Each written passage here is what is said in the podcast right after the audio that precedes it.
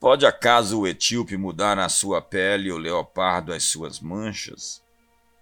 Então poderíeis fazer o bem, estando acostumados a fazer o mal? Jeremias 13, verso 23. No Salmo 32, Davi disse: bem-aventurado é o homem em cujo espírito não há dolo. Davi está alertando para um pecado que se transformou em natureza.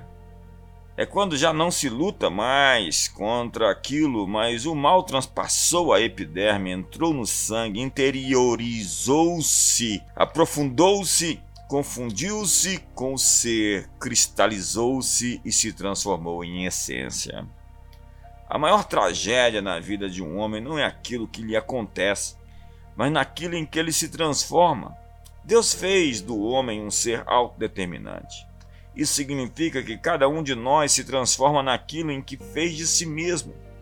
Portanto, inventar sua personalidade é sua responsabilidade.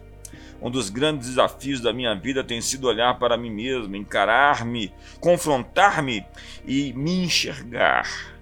Algumas das experiências mais interessantes nesses dias têm acontecido na varanda do meu apartamento. Logo de frente há um espelho que toma quase toda a parede, aonde me observo, me percebo e me investigo. Nesses momentos de reflexão, tento responder a seguinte pergunta: gosto do que vejo? É claro que não estou falando acerca da aparência externa, mas daquilo que tenho me tornado em todos esses anos e décadas. Na próxima vez que se encontrar no espelho, olhe um pouco mais profundo, além da carcaça, bem no fundo dos seus olhos, e faça essa pergunta para si: gosto do que vejo?